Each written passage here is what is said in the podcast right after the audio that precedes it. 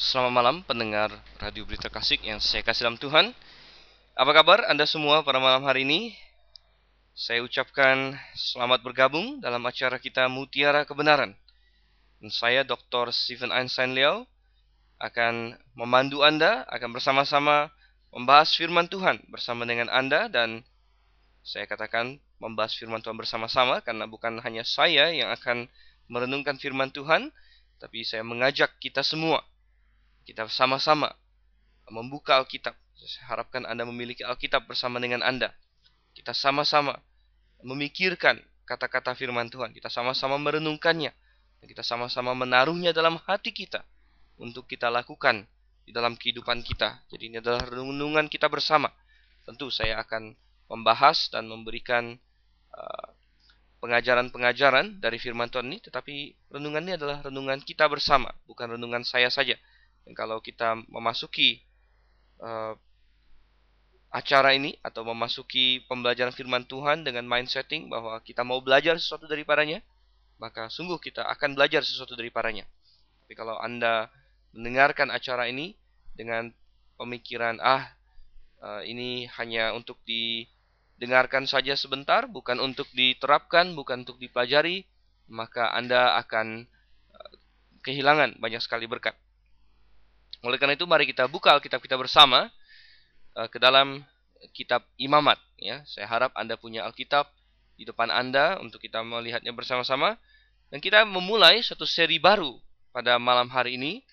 Kita mau memulai satu kitab baru yaitu kitab Imamat. Imamat.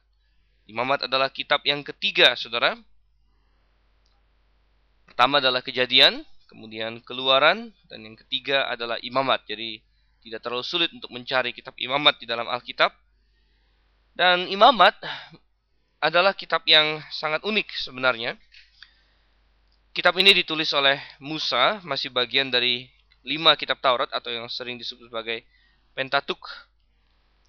Pada introduksi dari kitab kejadian, kita sudah mempertahankan pandangan bahwa Musa lah yang menulis semua dari kitab Taurat atau lima-lima dari kitab Taurat. Mengapa kita perlu mempertahankan hal ini? Karena adalah suatu tren, suatu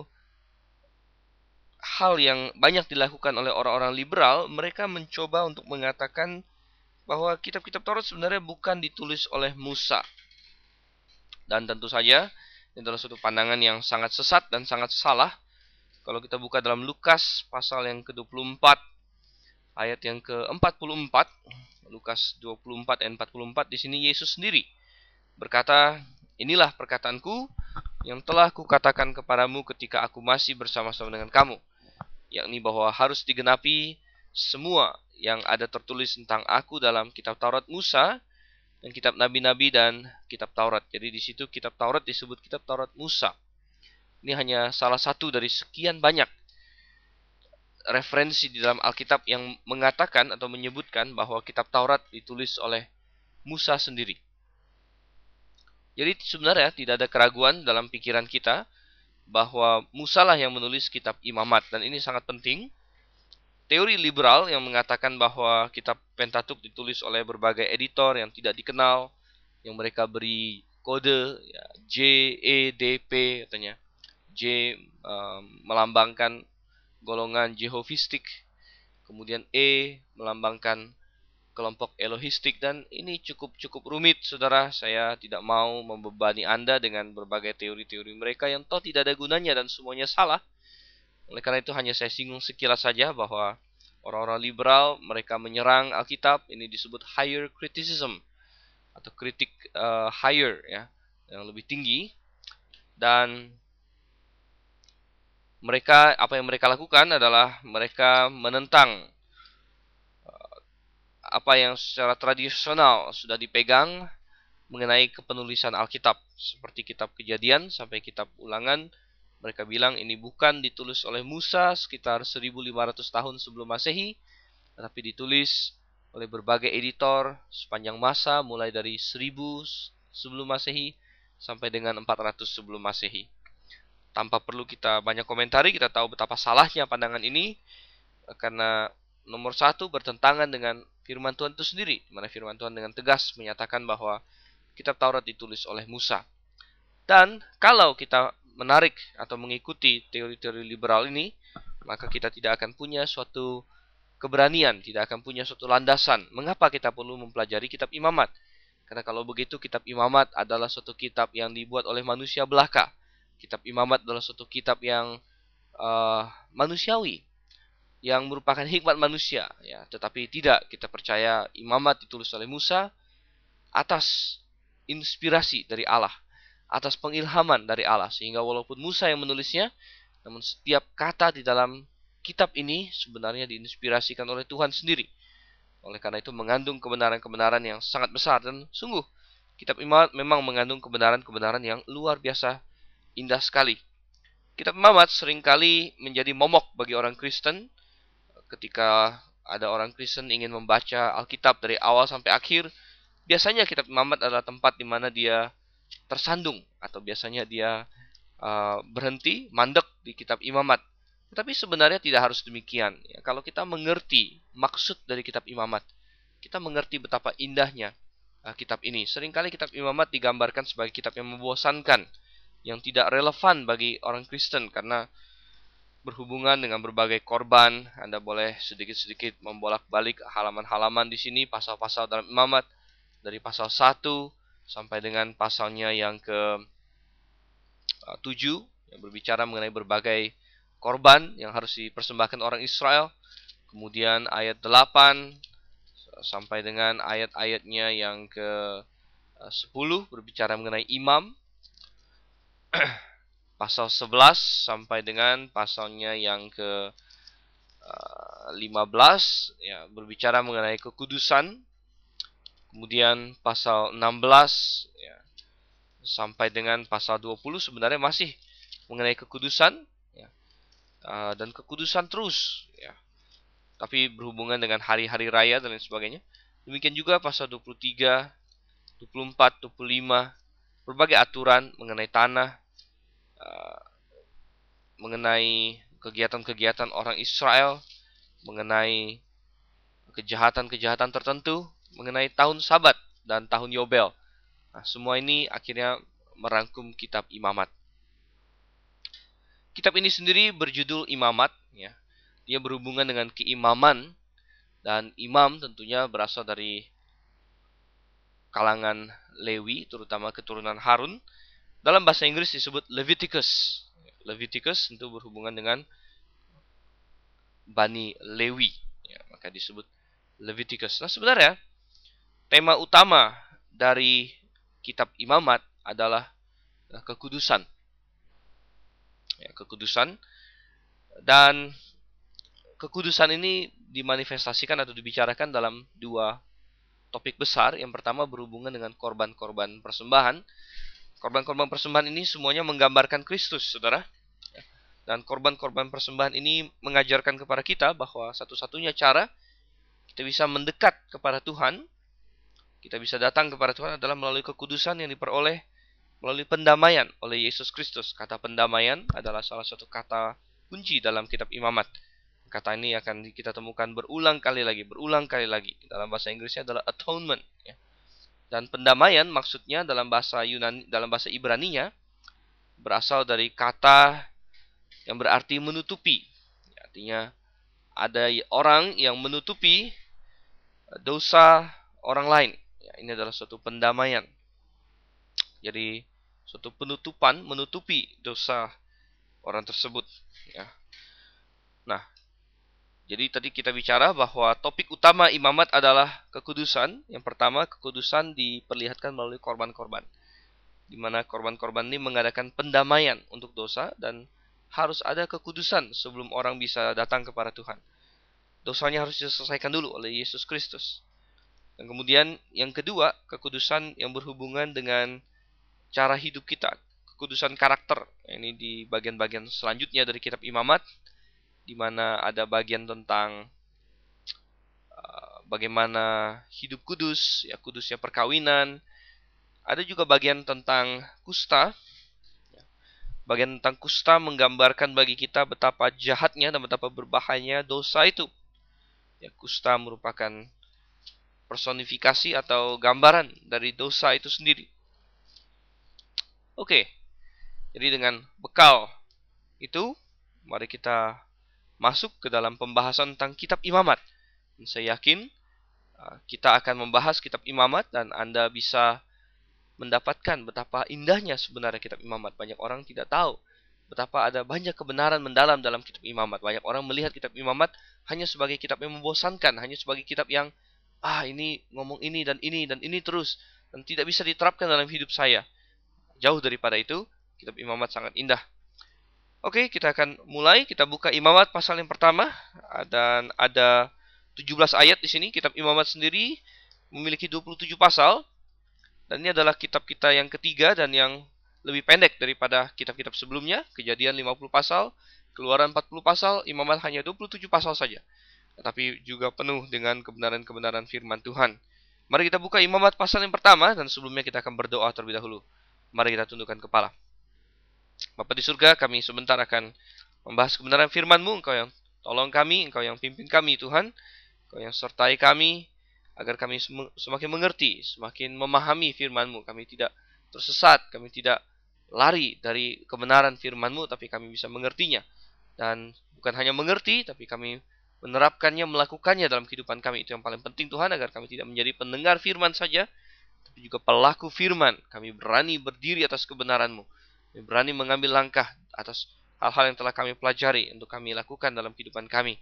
Walaupun itu berarti kami harus berkorban, kami harus meninggalkan yang salah, kami harus berubah.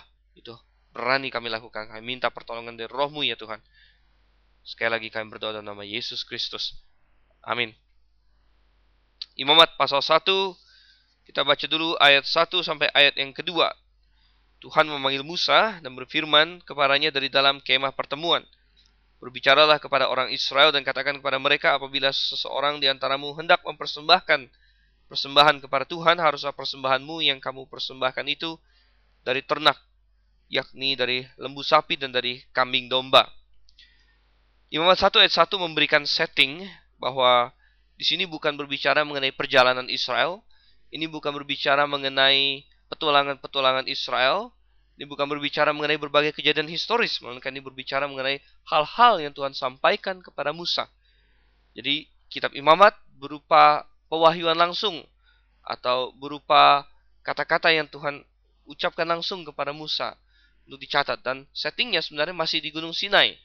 Nah, mereka di sini masih berkemah di Gunung Sinai dan kita tahu mereka ada di sana sekitar satu tahunan mulai dari waktu mereka sampai sampai mereka hampir satu tahun di sana mereka mendirikan kemah suci dan sambil itu juga Tuhan menurunkan memberitahu kepada Musa tentang berbagai aturan yang akan kita baca dalam kitab Imamat. Nah, pasal pertama berbicara mengenai e, korban bakaran. Ayat yang ketiga kita tahu jika persembahannya merupakan korban bakaran. Jadi pasal 1 berupa korban bakaran. Dan dari korban bakaran ini, kita akan melihat bagaimana semua korban-korban yang ada dalam kitab imamat sebenarnya menggambarkan dari Yesus Kristus. Ya, Yesus Kristus. Coba kita lihat ayat yang kedua tadi. Jikalau ada seorang hendak mempersembahkan persembahan kepada Tuhan, maka haruslah persembahanmu itu dari ternak. Tanya, ya. Dan ini menggambarkan Yesus Kristus. Kalau kita baca seterusnya, semuanya menggambarkan Yesus Kristus. Sebelum saya masuk lebih lanjut lagi, coba kita baca dulu ya supaya nanti satu paket semuanya. Ayat 3 sampai dengan ayat yang ke-9. Ayat 3 sampai dengan ayat yang ke-9.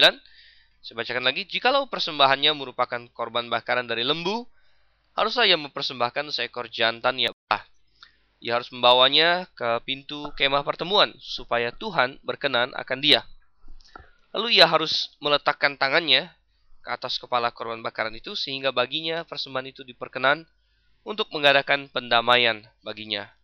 Kemudian haruslah ia menyembelih lembu itu di hadapan Tuhan dan anak-anak Harun, imam-imam itu harus mempersembahkan darah lembu itu dan menyiramkannya pada sekeliling mesbah yang di depan pintu kemah pertemuan.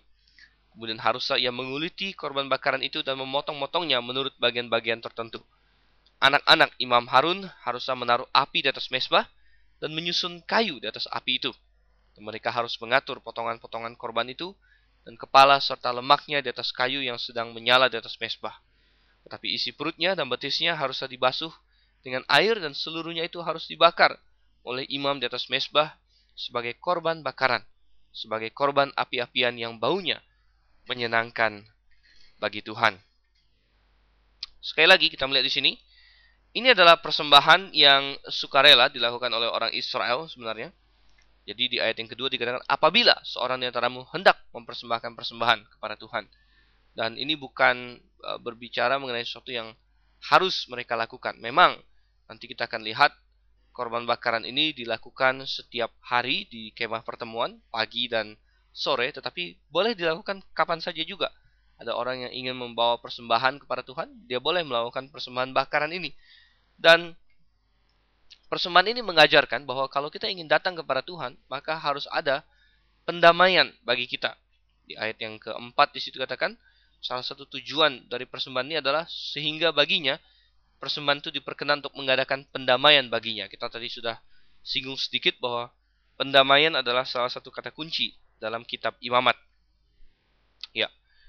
Pendamaian dalam bahasa Ibraninya berasal dari kata kafar dan kafar ini artinya adalah menutupi.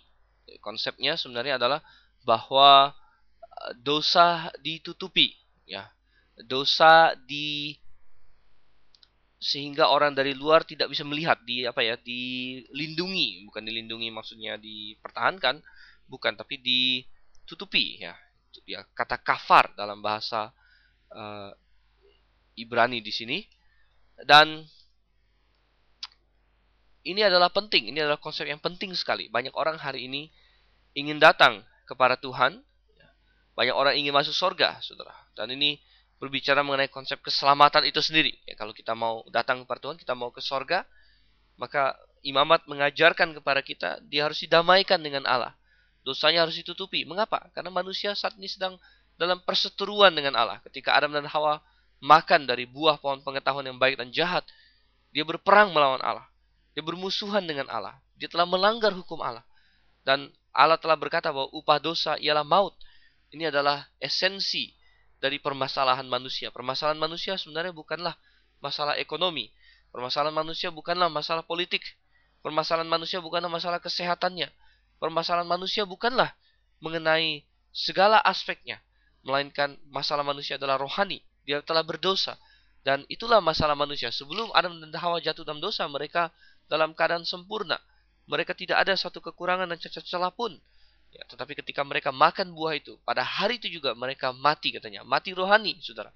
Mati rohani dan mereka mulai mati jasmani. Dan sampai saatnya mereka akan mati jasmani beneran.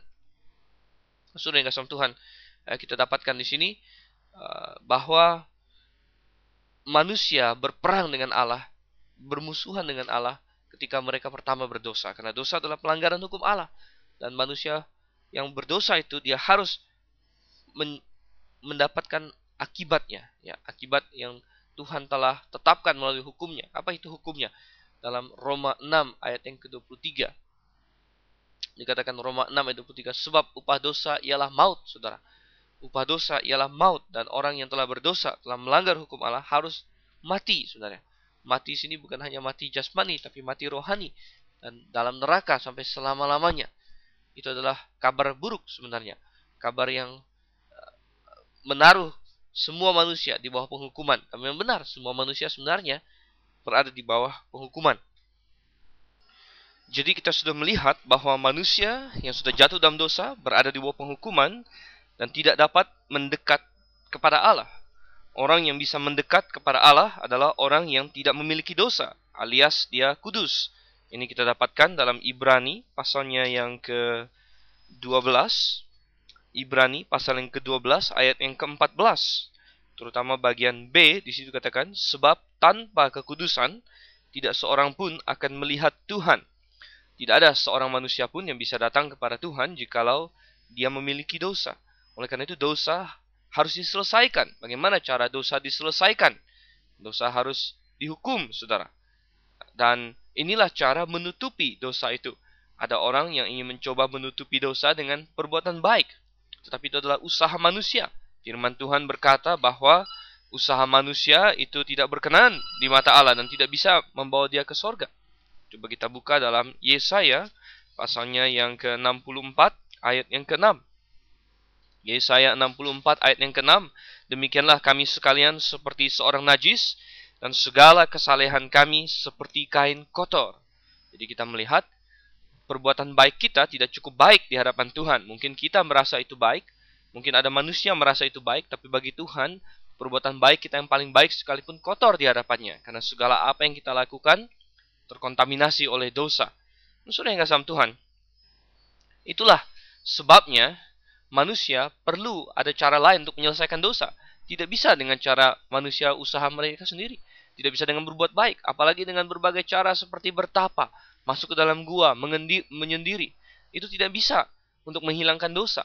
Demikian juga orang yang mencoba untuk pergi naik uh, perjalanan mungkin ziarah, ada yang haji, ada yang uh, yang Kristen mungkin dia pergi ke daerah-daerah tertentu, ke katedral-katedral tertentu semua untuk mencapai keselamatan tidak bisa, Saudara. Tidak ada satupun usaha manusia yang bisa membawa kepada keselamatan. Dosa harus diselesaikan bukan dengan cara seperti itu, dosa harus ditutup bukan dengan cara itu, tapi dosa harus ditutup dengan penghukuman. Dengan kata lain, dosa harus ditutup oleh darah orang yang melakukan kesalahan atau darah. Darah adanya darah, adanya orang yang telah dihukum karena dosa itu, maka itu memuaskan keadilan Allah sendiri. Nah, dalam cara itulah kita melihat korban bakaran di dalam imamat pasal 1 ini dengan indah sekali menggambarkan keselamatan dari Tuhan, yaitu Yesus Kristus. Kita melihat di sini. Persembahan ini uh, adalah gambar. Kalau kita lihat seluruh hukum Taurat sebenarnya adalah suatu gambar yang besar. Kalau kita buka di dalam Ibrani pasalnya yang ke-10 ayat yang pertama Ibrani 10 ayat 1 di dalam hukum Taurat hanya terdapat bayangan saja dari keselamatan yang akan datang dan bukan hakikat dari keselamatan itu sendiri. Jadi di dalam hukum Taurat bayangan, gambar, tipologi karena itu dengan korban yang sama yang setiap tahun terus-menerus dipersembahkan, hukum Taurat tidak mungkin menyempurnakan mereka yang datang mengambil bagian di dalamnya. Saya rasa ini adalah eh, kata-kata yang jelas. Imamat dengan segala korban-korbannya adalah gambaran dari yang hakikat. Hakikatnya adalah Yesus Kristus. kita melihat bagaimana Yesus Kristus yang telah mati di kayu salib untuk memuaskan keadilan Allah. Dia menanggung hukuman dosa. Kalau kita lihat sangat paralel dengan dalam imamat pasal 1 ini. Persembahan korban bakaran katanya. Ayat yang kedua sini, haruslah persembahanmu yang kamu persembahkan itu dari ternak, yakni dari lembu samping atau dari kambing domba. Ini harus binatang yang telah didomestikasi. Haruslah binatang yang jinak. Ya. Tentu Tuhan tidak tidak mau menggunakan binatang karnivora. Ya, singa, beruang, serigala itu sama sekali tidak bisa menggambarkan Yesus Kristus. Binatang-binatang itu memakan binatang lain untuk mempertahankan hidupnya. Ini bertolak belakang dengan Yesus Kristus yang menyerahkan hidupnya untuk eh, keselamatan orang-orang lain. Anda bisa bayangkan, ya. singa, beruang, karnivora, binatang-binatang buas, binatang-binatang liar, mereka memakan binatang lain, membunuh binatang lain untuk mempertahankan hidup mereka. Sedangkan Yesus Kristus kebalikannya, dia menyerahkan hidupnya menjadi eh, tebusan bagi banyak orang katanya. Jadi persembahan itu harus dari ternak ya harus dari lembu sapi atau dari kambing domba. Nah, sebenarnya binatang yang paling cocok menggambarkan Yesus Kristus adalah domba. Dan Yesus memang sering disebut sebagai domba Allah. Coba kita buka dalam Yohanes pasal yang pertama, ayat yang ke-29. Yohanes 1 ayat 29, pada keesokan harinya, Yohanes melihat Yesus datang kepadanya dan ia berkata, Lihatlah anak domba Allah yang menghapus dosa dunia. Jadi, Hakikatnya sebenarnya Yesus paling cocok digambarkan dengan domba. Domba memiliki karakteristik yang baik untuk menggambarkan Yesus Kristus. Akan tetapi kita melihat di sini bahwa Tuhan memperbolehkan uh, penggunaan lembu, ya, lembu untuk menggambarkan Yesus Kristus juga. Dan bahkan di ayat-ayat selanjutnya nanti kita akan melihat bahkan burung pun bisa dipakai. Mengapa, saudara? Ya, ya walaupun yang paling cocok adalah domba, Tapi ada situasi-situasi di mana bisa saja memakai binatang lain. Ada nanti korban-korban yang lain yang hanya memakai domba saja. Contohnya di dalam pasalnya yang ke uh, pasal yang kelima di sini ya. Sini ada korban penebus salah. Ya. Maka di itu harus domba jantan. Ya, harus domba jantan itu korban penebus salah. Uh, kemudian korban keselamatan. Ya, korban keselamatan itu bukan dengan lembu, bukan dengan binatang bahkan. Jadi kita melihat ada berbagai jenis dan kita akan membahas itu semua nanti apa tipologi mereka, apa gambaran mereka tentang Yesus Kristus. Tetapi yang jelas untuk korban bakaran ada beberapa jenis binatang yang boleh diberikan. Ya. Ada berbagai alasan Tuhan memilih ini kenapa tidak hanya domba. Nomor satu tentunya bahwa uh, Tuhan ingin memberikan alternatif yang lain. Ya. Domba adalah binatang yang cukup berharga. Keluarga-keluarga yang miskin ya, tentu akan kesulitan kalau setiap kali mereka memberi persembahan mereka harus memberikan domba. Dan hakikatnya mereka nanti akan tidak mampu untuk memberikan persembahan dan mereka akan kehilangan berkat-berkat dari persembahan-persembahan ini di mana tindakan memberikan sesuatu bagi Tuhan adalah tindakan yang mendewasakan kita secara rohani tindakan yang membuat kita semakin bertumbuh dan kalau orang tidak mampu untuk memberi sama sekali maka itu buruk bagi perkembangan rohaninya oleh karena itu Tuhan di ayat yang ke-14 dari pasal 1 memberikan opsi burung saudara dan burung boleh dipakai untuk eh, persembahan. Kita belum sampai di sana nanti. Tapi nanti kita akan bahas itu. Ya. Saya hanya ingin membahas ada beberapa jenis di sini. Bisa lembu sapi, bisa kambing domba, bahkan bisa burung. Dan uh, burung bisa diberikan. Lembu sapi bisa diberikan, saudara. Lembu sapi bisa diberikan. Uh, kalau hanya boleh satu binatang saja untuk persembahan, maka itu akan menimbulkan ketidakseimbangan di pasar terutama di mana itu akan meningkatkan harga jual domba karena domba akan semakin langka tapi dengan membuka kemungkinan untuk lembu untuk dipersembahkan juga, maka ini akan membuat uh, ekonomi perekonomian masyarakat Israel waktu itu lebih lebih berimbang. Oke. Okay. Kita lihat lagi ayat yang ketiga, deskripsi lebih lanjut dari korban bakaran ini. Dikatakan bahwa dari lembu haruslah seekor yang jantan. Dan kalau kita perhatikan ayat 10 sampai ayat yang ke-13, Demikian juga dengan yang kambing domba, dia juga harus jantan. Lebih baik sekalian saja kita baca saat ini ayat 10 sampai dengan ayat yang ke-13. Coba kita baca ayat 10 sampai 13. Jikalau persembahannya untuk korban bakaran adalah dari kambing domba, baik dari domba maupun dari kambing, haruslah ia mempersembahkan seekor jantan yang tidak bercelah.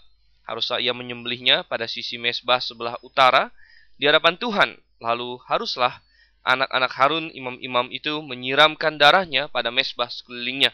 Kemudian harus saya memotong-motongnya menurut bagian-bagian tertentu dan bersama-sama kepalanya dan lemaknya diaturlah semuanya itu oleh imam di atas kayu yang sedang menyala di atas mesbah. Isi perut dan betisnya haruslah dibasuhnya dengan air dan seluruhnya itu haruslah dipersembahkan oleh imam dan dibakar di atas mesbah. Itulah korban bakaran, suatu korban api-apian yang baunya menyenangkan bagi Tuhan. Jadi ayat 3 sampai ayat 9 membahas tentang lembu, ayat 10 sampai 14 membahas kalau persembahannya dari kambing atau domba. Nah, kita dapatkan di sini sama-sama harus jantan dan ini tentu menggambarkan Yesus Kristus. Jantan juga menggambarkan kekuatan karena Yesus Kristus kuat, mampu untuk menyelamatkan umatnya sampai kepada ujungnya, sampai ke hal yang terkecil sekalipun. Dan selain dia harus jantan yang tentu saja menggambarkan Yesus dan menarik sekali Tuhan di dalam Alkitab selalu digambarkan sebagai laki-laki. Ya, ada suatu gerakan hari ini yang sangat-sangat sesat, gerakan feminisme dalam kekristenan yang ingin memfenimimkan Allah. Ada Alkitab-Alkitab tertentu yang diterjemahkan di mana setiap kata Allah diterjemahkan atau dirujuk dengan kata she, ya dia perempuan dalam bahasa Inggris she uh, kemudian uh, di mana dia bukan sebut Allah Bapa tapi Allah Ibu. Ya ini adalah penghujatan Saudara. Uh, Yesus Kristus datang sebagai seorang laki-laki Allah Bapa menyatakan diri sebagai Bapa bukan sebagai ibu. Dan ini bukan karena Tuhan tidak sayang dengan wanita tetapi memang uh, Tuhan menciptakan Adam persis dengan gambar dan rupanya. Dan kemudian Hawa dibuat dalam gambar tentu gambar Adam dan juga gambar dan rupa Allah, tetapi eh, laki-laki ya, diciptakan sebagai kepala dari eh, istrinya, ya, kepala dari wanita. Ini bukanlah sesuatu yang merendahkan wanita tentunya. Ini adalah bagaimana Tuhan menciptakan alam ciptaan ini. Dan kalau kita tidak mau menerimanya, artinya kita melawan Allah sendiri. Nah, kita dapatkan di sini dia harus jantan, dia harus tidak bercela. Ini adalah syarat yang berikutnya. Persembahan kepada Tuhan harus tidak bercela, karena sekali lagi menggambarkan Yesus Kristus yang tidak bercela. Coba kita buka beberapa ayat yang menggambarkan hal ini. 1 Yohanes pasal 3 ayat yang kelima. 1 Yohanes 3 ayat 5 dikatakan, Dan kamu tahu bahwa ia telah menyatakan dirinya dan supaya ia menghapus segala dosa. Dan di dalam dia tidak ada dosa. Di dalam dia tidak ada dosa. Dalam 1 Petrus pasalnya yang kedua. 1 Petrus pasal 2 ayat yang ke-22 dikatakan, Ia tidak berbuat dosa dan tipu tidak ada dalam mulutnya. Jadi jelas sekali, uh, Yesus Kristus tidak ada dosa, maka harus digambarkan dengan binatang yang tidak bercela. Sekali lagi dalam 2 Korintus 5 ayat yang ke-21. 2 Korintus 5 ayat 21, dia yang tidak mengenal dosa, dia yang tidak mengenal dosa. Jadi uh, murid-murid Yesus mengakui bahwa Yesus tidak berdosa dan mereka Petrus terutama tadi Yohanes dalam satu Yohanes adalah orang-orang yang tidur, makan, berjalan, beraktivitas bersama dengan Yesus senantiasa selama bertahun-tahun. Dan orang yang terdekat dengan kita adalah orang yang biasa paling tahu kelemahan-kelemahan kita, paling tahu dosa-dosa kita. Dan bagi mereka untuk mengatakan bahwa Yesus tidak berbuat dosa, tidak berbuat cacat celah, maka itu adalah hal yang paling ajaib ya bagi seorang manusia dan membuktikan bahwa dia memang adalah Allah yang tidak berdosa. Tetapi bukan hanya murid-muridnya saja yang memberi kesaksian seperti itu. Mungkin Anda berkata, ah kalau muridnya bisa saja berbohong tentang dia. Bahkan para lawannya sekalipun. Coba kita buka dalam Yohanes pasal yang ke-8. Yohanes pasal 8 ayat yang ke-46. Di situ lawan-lawannya mengakui Yohanes 8 ayat 46, siapakah di antaramu yang membuktikan bahwa aku berbuat dosa? Jadi Yesus menantang, ayo, siapa yang bisa sebut dosa apa yang telah aku buat? Dan dia berbicara bukan di depan orang-orang yang simpatik dengan dia, dia berbicara di depan orang-orang Yahudi yang sangat membenci dia, yang akan senang sekali menggunakan kesalahan sekecil apa pun untuk melawan dia dan ternyata mereka tidak bisa menjawabnya. Jadi kita sudah melihat ya dari temannya, dari musuhnya, bahkan ada suatu catatan juga pengakuan oleh orang netral, boleh dibilang netral yang menghakimi dia. Coba kita buka uh, di dalam Yohanes pasal yang ke 18 ayat yang ke-38b Yohanes 18 ayat 38b sini Pilatus selaku seorang hakim, seorang pemeriksa, seorang penuntut bahkan bisa dikatakan juga berkata Sesudah mengatakan demikian, keluarlah Pilatus lagi mendapatkan orang-orang Yahudi dan berkata kepada mereka, "Aku tidak mendapati kesalahan apa pun padanya." Jadi, temannya, sahabatnya yang sehari-hari bersama dia tidak mendapatkan kesalahan padanya. Musuhnya tidak dapat membuktikan satu hal pun. Oh, ada banyak tuduhan palsu, tuduhan-tuduhan fitnah yang mereka tuduhkan padanya yang tidak benar atau yang eh, benar-benar dia katakan tapi yang bukan merupakan kesalahan seperti mereka menuduh dia berkata akan meruntuhkan bait Allah dan membangunnya dalam tiga hari. Tapi itu bukanlah suatu kesalahan kalau memang dia mampu melakukannya. Kemudian uh, seorang hakim, hakim Romawi, uh, negara yang sangat didasarkan pada hukum yang bahkan menjadi model uh, sistem hukum hari ini, akhirnya juga menunjukkan bahwa dia tidak memiliki kesalahan dan ini cocok dengan gambaran di perjanjian lama bahwa dia adalah korban yang tak bercela, yang tidak bercacat. Jadi baik lembu maupun kambing domba haruslah tidak bercacat. Ayat yang keempat kita melihat. Lalu ia harus meletakkan tangannya ke atas kepala korban bakaran itu sehingga baginya persembahan itu diperkenan untuk mengadakan pendamaian baginya. Tersedianya seekor domba korban, lembu korban, tersedianya lembu itu tidak serta-merta berarti keselamatan tetapi harus ada aplikasinya. Harus ada imam yang memegang kepala domba itu dan kemudian menyembelihnya. Sehingga katanya diperkenan untuk mengadakan pendamaian baginya. Sekali lagi, tersedianya juru selamat bukan berarti Anda otomatis selamat. Ya, tetapi ketika di sini imam katanya meletakkan kepalanya, tangannya ke atas kepala korban bakaran itu. Seolah-olah ada transfer di situ. Ada transaksi. Imam itu yang mewakili orang berdosa mentransfer. Jadi dia yang harusnya kena hukuman tetapi domba itu yang menjadi korban. Kenapa kita sebut ini korban? Korban karena dia adalah korban. Memang dia korban. Dia korban dosa kita. Kita yang berbuat dosa, dia yang harus mati. Dan ini menggambarkan Yesus Kristus yang mati karena pelanggaran-pelanggaran kita. Coba kita buka di dalam Yesaya pasal yang ke-53. Yesaya pasalnya yang ke-53. Saya bacakan ayatnya yang keempat. Tetapi sesungguhnya penyakit kitalah yang ditanggungnya dan kesengsaraan kita yang dipikulnya. Padahal kita mengira dia kena tulah, dipukul dan ditindas Allah.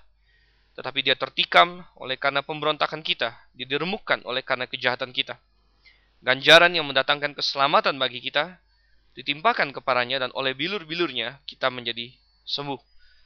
Jadi domba itu menggambarkan Yesus Kristus, anak domba Allah, yang di atas kayu salib menjadi korban, korban karena kesalahan kita. Kita yang salah, dia yang tanggung.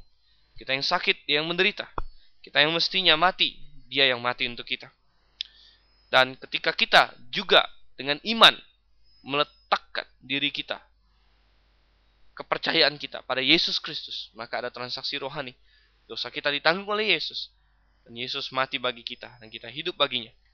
Sama seperti di sini katanya imam meletakkan tangannya ke atas kepala domba itu. Ada transaksi di situ. Sehingga diperkenankan untuk mengadakan pendamaian baginya. Dan Yesus Kristus adalah pendamaian. Coba kita buka dalam 1 Yohanes 2 ayatnya yang kedua. 1 Yohanes pasal 2 ayatnya yang kedua.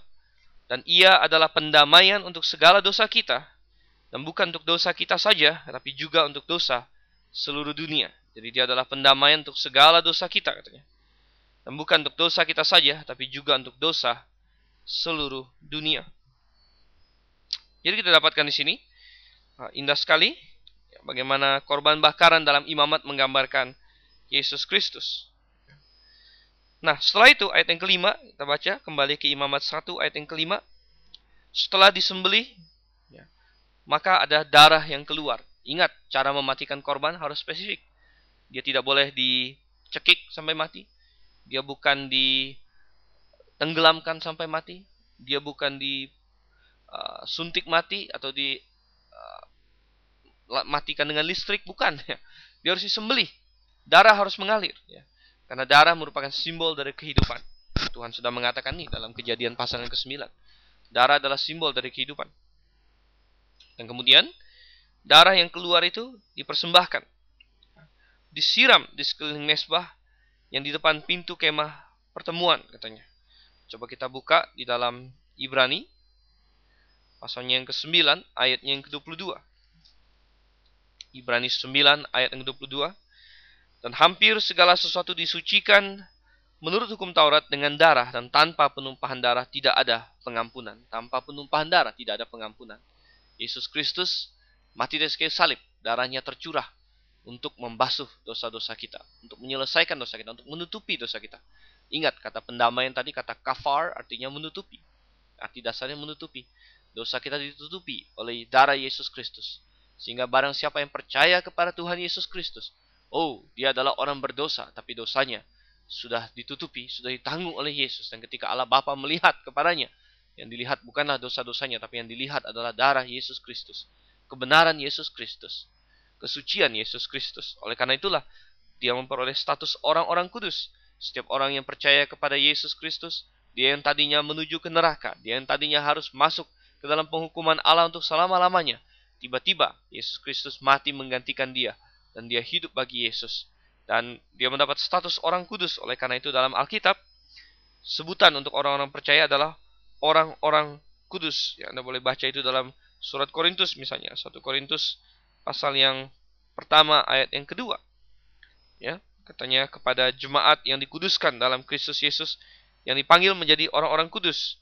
Dalam 2 Korintus juga demikian, 2 Korintus 1 ayatnya yang pertama kepada jemaat Allah di Korintus dengan semua orang kudus di seluruh Akhaya. Dan terus dan terus lagi sering kali dalam Alkitab para penulis Alkitab tidak pernah merujuk hai orang-orang Kristen, tidak, ya orang nama Kristen diberikan belakangan belakangan oleh orang-orang lain, tapi nama yang dipakaikan dalam Alkitab bagi orang-orang percaya adalah orang-orang kudus. Mengapa disebut orang kudus? Karena darahnya Yesus Kristus sudah menutupi dosa-dosa mereka dan dosa-dosa mereka dianggap sudah tidak ada lagi. Itu adalah pendamaian, itu adalah penutupan dari dosa dan dikatakan dalam 1 Yohanes 2 ayat 2 tadi, Yesus Kristus adalah pendamaian untuk segala dosa kita. Orang yang percaya kepada Yesus bukan sebagian dosanya, bukan sedikit dosanya, bukan sampai dengan saat dia dibaptis, bukan sampai dengan saat dia percaya saja, tetapi seluruh dosanya. Ia adalah pendamaian untuk segala dosa kita.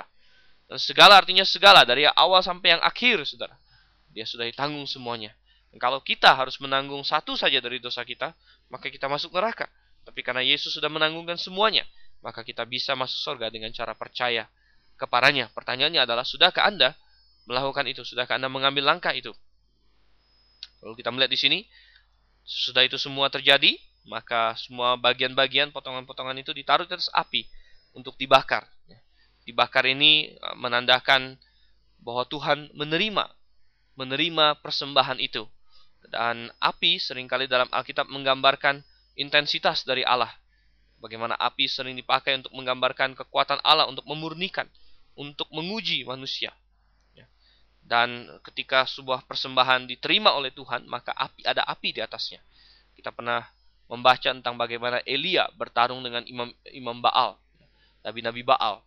Bagaimana nabi-nabi Baal melompat-lompat meminta ilah mereka untuk menurunkan api ke atas mesbah mereka, tapi tidak. Dan Elia, walaupun sudah dibanjiri dengan air, disiram dengan air, tapi api turun dari sorga dan menghanguskan, makan habis korban itu. Tanda bahwa Tuhan setuju, senang. Jadi dibakarnya korban mesbah ini menggambarkan bahwa Tuhan berkenan, bahwa Tuhan menerima korban itu. Tentu saja semua ini simbolik, bisa saja orang membakar korban yang tidak Tuhan senangi. Satu hal yang harus diingat di sini adalah bahwa manusia harus datang membawa persembahan ini atas cara Tuhan, bukan dengan cara mereka sendiri. Oleh karena itu ada beberapa peraturan di sini. Contohnya yang belum kita bahas ayat 3. Dia harus membawanya ke pintu kemah pertemuan. Bahkan kalau kita baca ayat yang ke-11 tadi mengenai domba, dia harus menyembelinya di sebelah utara dari mesbah itu. Semua ada aturan-aturannya. Ini mengajarkan bagi bagi kita kalau kita ingin mendekat kepada Tuhan, kita ingin masuk surga, kita ingin datang kepada Tuhan itu bukan dengan cara kita sendiri, bukan kita yang tentukan. Tuhan, saya mau datang kepadamu dengan cara begini, begini, begini. Oh, siapa bilang Tuhan mau menerimanya? Kalau Anda mau datang kepada Tuhan, datanglah dalam kondisi yang Tuhan tetapkan dengan syaratnya Tuhan. Kalau Anda mau datang ke rumah saya agar diterima, tentu Anda harus memenuhi syarat-syarat saya. Apalagi dengan Tuhan yang maha berdaulat, yang maha kuasa, yang pencipta langit dan bumi. Di mana surga adalah bantal kepalanya dan kaki langit dan bumi adalah alas kakinya. Bagaimana dengan itu? Ya, tentu ini adalah hal yang wajar dan hal yang benar sekali bahwa kita datang, kita mencari keselamatan, kita datang kepada Tuhan dengan caranya Tuhan, atas syarat dan kondisi Tuhan. Kain pernah mencoba untuk mencoba caranya sendiri. Dia mempersembahkan tumbuh-tumbuhan dan tumbuh-tumbuhan tidak Tuhan suruh tidak Tuhan suruh persembahkan. Memang nanti belakangan kita akan lihat di kitab Imamat ada korban-korban tertentu yang dengan roti, yang dengan tepung, dengan minyak dan lain sebagainya. Tetapi itu belakangan ya. Persembahan yang ingin dipersembahkan oleh Kain dan Habel adalah persembahan yang untuk menggambarkan eh, penebusan itu dan itu harus dengan binatang ya. Kemungkinan besar Habel mempersembahkan domba ya karena domba yang paling menggambarkan Yesus Kristus. Dan mestinya Kain tahu akan hal itu. Dia mestinya um, mempersembahkan sesuatu yang berdarah tapi dia ingin datang dengan cara dia sendiri. Dia bilang, Tuhan saya bawa persembahan ini, kau harus terima.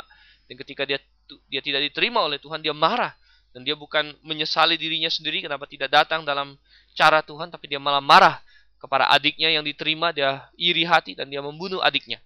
Saudara, hal itu banyak sekali terjadi berulang-ulang dalam sejarah, berulang-ulang dalam sejarah. Di mana orang mencoba untuk datang kepada Tuhan dengan caranya sendiri. Dan ketika dia ditolak oleh Tuhan, dia marah dan dia justru menganiaya orang-orang yang menuruti firman Tuhan. Jadi kita harus datang kepada Tuhan dengan cara Tuhan, bukan dengan cara kita sendiri. Cara Tuhan adalah dengan cara diselesaikan di atas kayu salib. Kita harus mau menerima Yesus Kristus sebagai Tuhan dan Juru Selamat. Nah, kita lihat semua itu disusun, ya, Tuhan atur, disusun potongan-potongannya, ditaruh di atas api, kemudian dibakar. Itulah katanya korban api-apian yang baunya menyenangkan bagi Tuhan di ayat yang ke-9 di situ. Tuhan berkenan ketika kita melakukannya. Eh, dengan iman. Tentu bukan kita lagi pada zaman ini, tapi mereka pada zaman itu. Kalau mereka melakukannya dengan iman, Tuhan berkenan. atas apa yang mereka lakukan itu. Coba kita baca sekarang ayat 14 sampai ayatnya yang ke-17. Ayat 14 sampai ayat yang 17.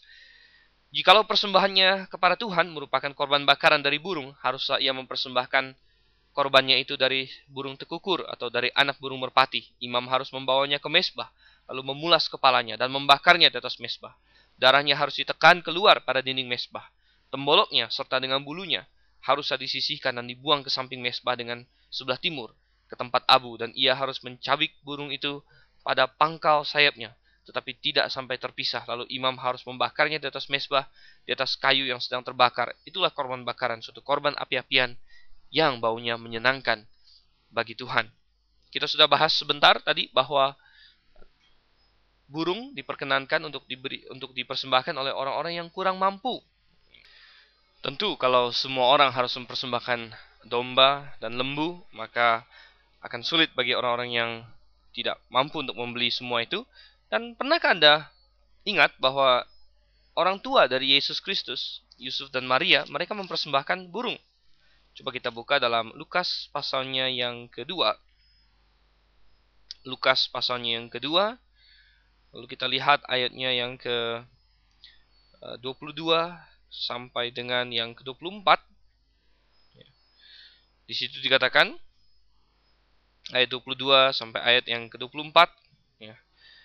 ayat 24 terutama ya. untuk mempersembahkan korban menurut apa yang difirmankan dalam hukum Tuhan yaitu sepasang burung tekukur atau dua ekor burung merpati ya. dan ini sebenarnya diatur di dalam imamat pasal 12 ya, mengenai pentahiran sesudah melahirkan anak ayat yang ke-8 terutama. Tetapi jikalau ia tidak mampu untuk menyediakan seekor kambing atau domba, maka haruslah ia mengambil dua ekor burung tekukur atau dua ekor anak burung merpati. Yang seekor sebagai korban bakaran dan yang seekor lagi sebagai korban penghapus dosa. Jadi eh, rupanya Yusuf dan Maria adalah orang yang tidak mampu. Jadi Yesus Kristus tidak lahir di keluarga kaya. Dia lahir di keluarga yang miskin, yang hanya mampu mempersembahkan burung saja. Dan tetapi Tuhan tetap menerima itu, ya. Tuhan senang orang memberikan sesuai dengan kemampuannya dari dalam hatinya, bahkan seorang janda yang memberikan dari kekurangannya, memberikan lebih kata Tuhan daripada semua orang yang mungkin menyumbang jumlah yang besar dari yang kelimpahan-kelimpahan mereka dari apa yang mereka miliki. Jadi kita melihat uh, Tuhan berkenan atas persembahan ini. Baiklah, saudara kasih Tuhan, kita sudah melihat imamat pasal yang pertama kita memulai kitab Imamat ini satu kitab yang penuh dengan gambaran, penuh dengan tipologi, penuh dengan bayangan dari Yesus Kristus, dari kekudusan Allah dan kita akan mempelajari kitab yang menakjubkan ini. Jangan biarkan kitab kejadian menjadi momok bagi Anda, menjadi sesuatu yang menakutkan, yang membosankan. Marilah kita bersama mempelajari kitab ini yang sebenarnya penuh dengan kebenaran yang yang menarik, yang indah untuk kita renungkan bersama. Sampai bertemu kembali di sesi berikutnya kita akan masuk dalam imamat pasal yang kedua. Dan saya Dr. Sivan Sainlea undur diri dulu. Selamat malam. Maranatha.